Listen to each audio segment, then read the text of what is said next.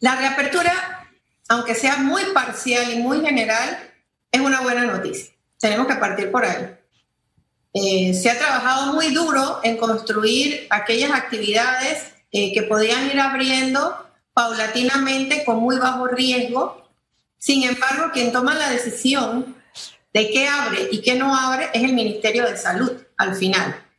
En el, en el tema de los, eh, la construcción que tú me preguntas, yo nada más tengo conocimiento de nueve proyectos privados de, que tienen que ver con viviendas y dos eh, construcciones de hospitales. O sea que yo desconozco que sean 15, pero efectivamente la lista de proyectos que cumplían con una serie de características, como tener un avance de más del 75%, estar ubicados en áreas de eh, bajo riesgo, eh, eh, son muchos.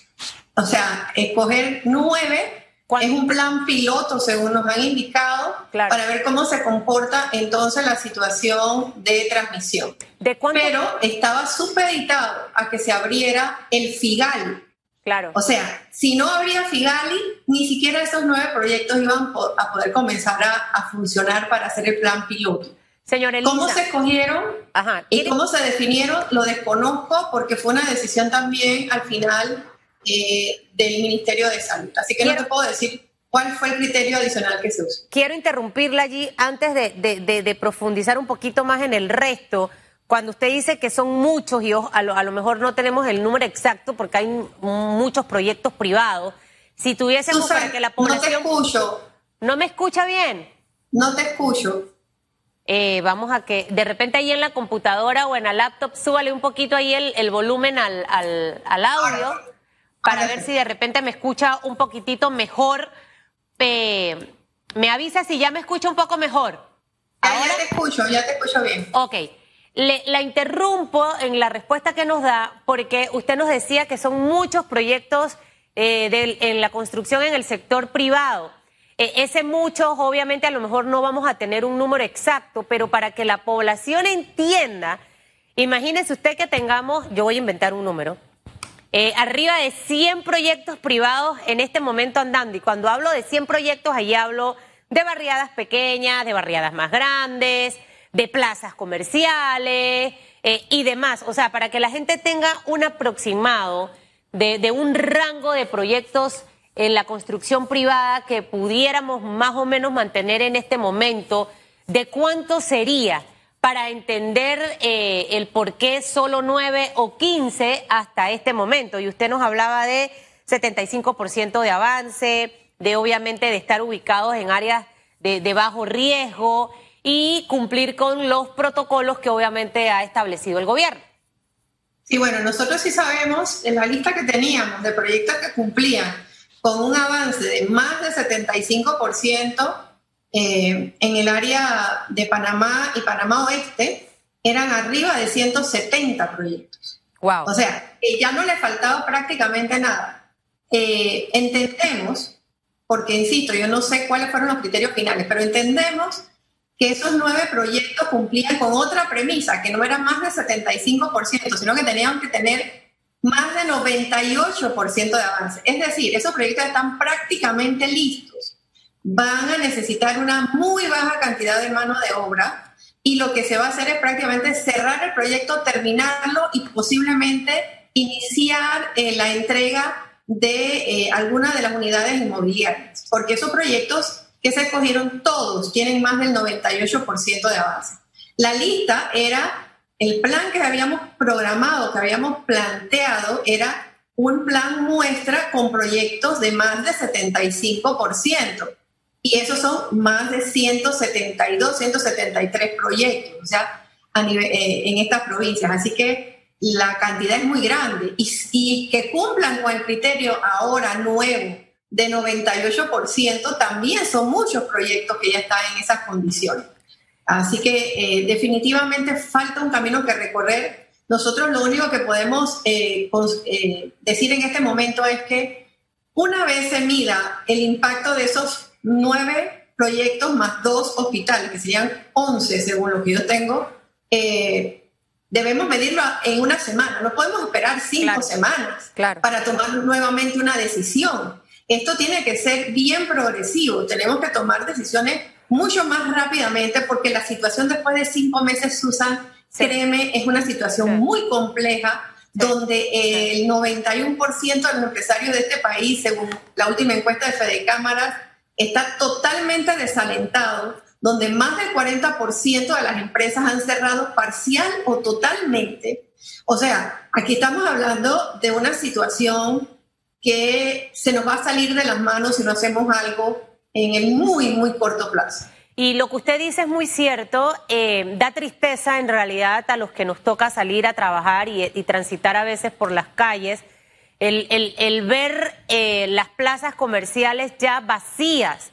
Dueños de salones de belleza sacaron sus salones de belleza, dueños de restaurantes retiraron sus mesas, o sea, están vacíos. Eh, lugares que alquilaban oficinas, pasa libre, libre, libre, libre, libre, libre, libre al, cuando tú ves ese tipo de cosas, es como cuando en un momento fui a la zona libre y vi ese mismo escenario, te genera una, una, una sensación que por más positivo que tú quieras ser, eso logra golpearte. Entonces, ¿cómo traducir esto a que no podamos aumentar todavía más esa tasa de desempleo que en este momento tenemos? Todavía eh, hay una gran cantidad de contratos que siguen suspendidos, no abren todos los, los, los, negocios a partir del día lunes, por lo que también mucha gente va a continuar en, en suspensión de contrato, lo que es la venta al por menor, no todos los colaboradores tendrán que regresar por obviamente por el tema del, de las condiciones que se han impuesto y que son entendibles. Pero ¿cómo salir de esto, señora Elisa? Ayer conversábamos con Cao Fernández específicamente sobre este tema. Él planteaba algunas posibilidades. He visto algunas opciones que ha presentado también eh, en la PEDE, porque necesitamos encontrar ese punto medio. Y ayer, por ejemplo, se decía que el sector empresarial lidere este tema de la reactivación, porque al final son los empresarios los que saben levantar las empresas, los que ahorita están saliéndose de la caja, aplicando estrategias de marketing, de administración de negocios, de modelo de negocio para poder subsistir y sobrevivir. Así es, definitivamente. Nosotros tenemos que ser muy creativos, pero eh, tenemos ahora una situación muy compleja porque eh, necesitamos autorizaciones para poder abrir. Y mientras esas autorizaciones no llegan, nosotros no podemos hacer nada, nosotros no, no vamos a llamar a la desobediencia civil. Pero realmente eh, yo creo que los criterios todavía no me quedan suficientemente claros, eh, Susan, y te explico. Imagínese que usted condicione la apertura del plan piloto, vamos a llamarlo así, de estas empresas del sector construcción que abren, a que el FIGALI de 160 camas esté listo.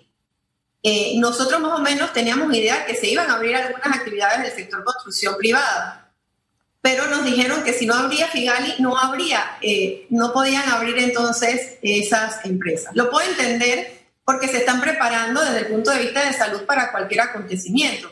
Pero a mí me faltan datos. Por ejemplo, yo quisiera saber, después de cinco meses, realmente cuál fue el impacto de eh, esas reaperturas, porque siempre dicen que es el bloque 2, el bloque 1 lo que causaron el aumento, pero yo quiero datos duros. Yo quiero que la IG me diga ¿verdad? De ese porcentaje de contratos que se reactivaron, ¿cuántos realmente sufrieron de COVID?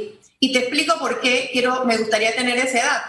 Porque si ese es el dato que vamos a necesitar para poder ir abriendo, es posible que las medidas que tengamos que tomar son mucho más eh, eh, fáciles de tomar porque ya tenemos cifras concretas. Me gustaría saber, por ejemplo, en los hospitales públicos y privados, eh, cuál es la tasa de morbilidad por COVID porque posiblemente si hay un hospital que esté eh, haciendo un tratamiento diferente, porque yo oigo tantas cosas según el tratamiento que dan estos, el tratamiento que dan nosotros, que no me pongo de acuerdo con las medicinas, pero lo cierto es que nosotros como país necesitamos una data que nos deje tomar decisiones. En este momento, ¿cuál es una data efectiva? Bueno, en este hospital están poniendo este tratamiento y tengo una tasa de morbilidad mucho más baja que en otros hospitales. Eso me serviría eh, digo, es muy poco tiempo, pero nos serviría para tomar decisiones en cuanto también al tema de ir aperturando cosas. Pero siento que no tenemos unas mediciones claras que nos indiquen a nosotros también qué tengo que aspirar para poder abrir. Ah, bueno,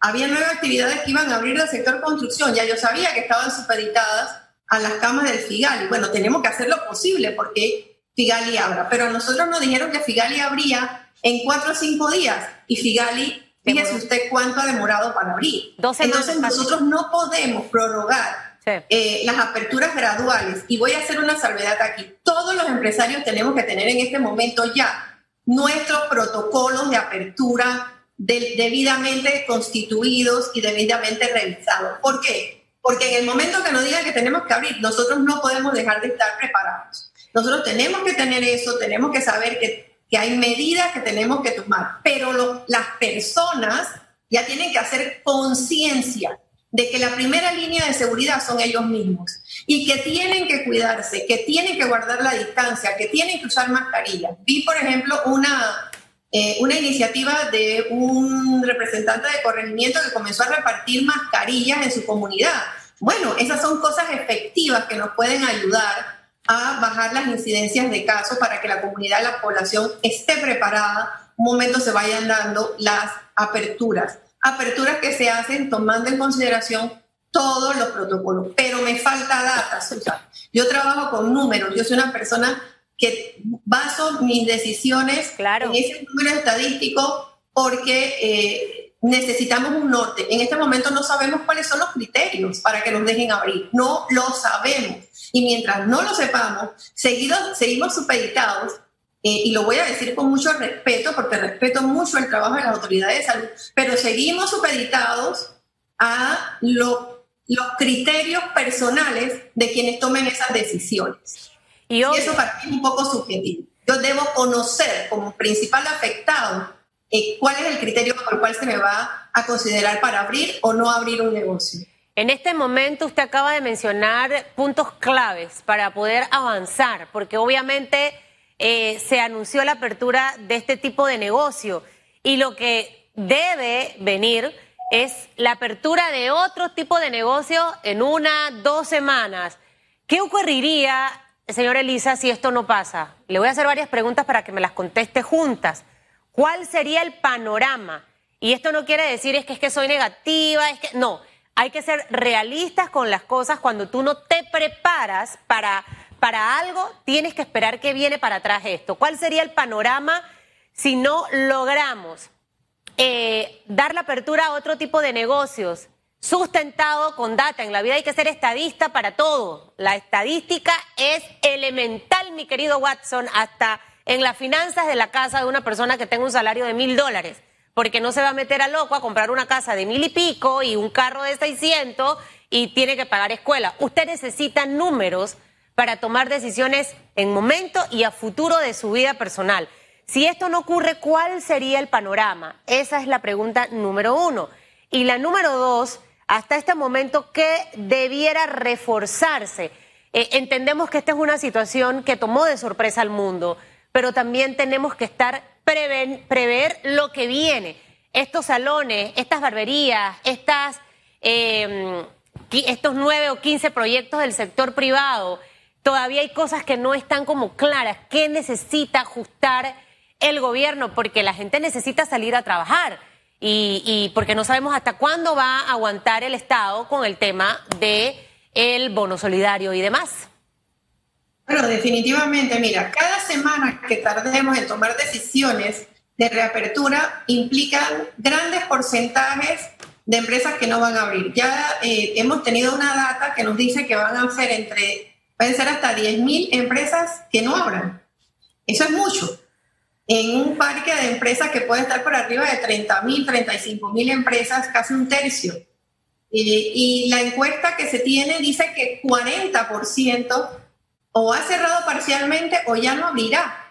Eso de una muestra de más de 800 empresas de todos los niveles, micro, medianas, pequeñas empresas. O sea, se consideraron en esa data todas las empresas. Si esa data de Fede Cámaras, eh, que creo que debe ser confiable, eh, nos está diciendo todas estas cosas, tenemos que tomar decisiones muy rápido, pero sobre todo, a mí me parece que el tema salud, que está por encima de cualquier otra cosa, si nosotros sabemos, y por eso te hablaba de qué pasa con los hospitales y los tratamientos que están dando, en cuál es más efectivo, ¿por qué? Porque a mí me parece que lo que tenemos que evitar ahora es que los pacientes lleguen a los hospitales. Nosotros tenemos que lograr que el que está enfermo pueda mantenerse en su casa y tener la capacidad de que todos, nos, eh, todos en conjunto podamos darle la medicina, podemos darle eh, el alimento que necesita. Y yo creo que en eso mucho está el todo Panamá, que la empresa privada pues está tratando de apoyar para ver cómo hacemos y que menos gente llegue a los hospitales, menos gente eh, se siga enfermando y menos gente lamentablemente fallece. Pero esas son decisiones que tenemos que tomar mejor dicho, que tenemos que comenzar a poner en práctica ya. O sea, eh, siento que para tomar todas estas decisiones demoramos demasiado, pero ya no podemos hacer nada con lo que no se hizo. De aquí en adelante, al 31 de diciembre, y quiero que vean esto con mucha tranquilidad y no es por ser ave de mal agüero. La otra vez me dijeron que yo era como la bruja mala de los cuentos de hadas cuando hablaba porque venía a poner los números trágicos. Bueno, es que los números lamentablemente no son buenos. Entonces, si los números no son buenos, trabajemos en conjunto para ver cómo lo vamos mejorando. Y una forma de hacerlo es estas reaperturas que pueden ser graduales todas las semanas, midiendo, por supuesto, la efectividad y sin bajar la guardia en los temas de seguridad sanitaria. Ya las empresas sabemos, porque los protocolos existen, eh, están incluso muchos de ellos en las páginas del Ministerio de Salud, que usted tiene que tener el área limpia, cada cierto tiempo hay que limpiarlo, usted tiene que tener a sus trabajadores con acceso a mascarillas, a distanciamiento, no van a poder comenzar todos los trabajadores en los mismos turnos, tendrán que irse dividiendo para que haya el espacio, tiene que haber acceso a agua y jabón, a gel alcoholado, tomas de temperaturas y una serie de criterios que hay que ya tener listos. Eso es así, eso lo vamos a tener, eso tiene que hacerse. Pero, pero, Susan, eso no puede seguir pasando de cinco en cinco semanas. Claro. Eso tiene que ser todas las semanas, porque cada semana implican cientos de empresas que ya no van a abrir. Y eso quiere decir que tendremos una eh, economía extremadamente golpeada, que ya estaba golpeada antes del COVID y que va a seguir recibiendo golpes. Usted cuando habla de una tasa de 14, 15% de desempleo estimado, que nosotros creemos que puede ser un poco más, usted está hablando de un panorama extremadamente difícil. Y cuando usted habla de una caída abrupta del Producto Interno Bruto, usted lo que está diciendo, señores que me escuchan, es que la recuperación de la economía va a ser más difícil y más lenta. Entonces, esas son las cosas que tenemos que tratar de evitar.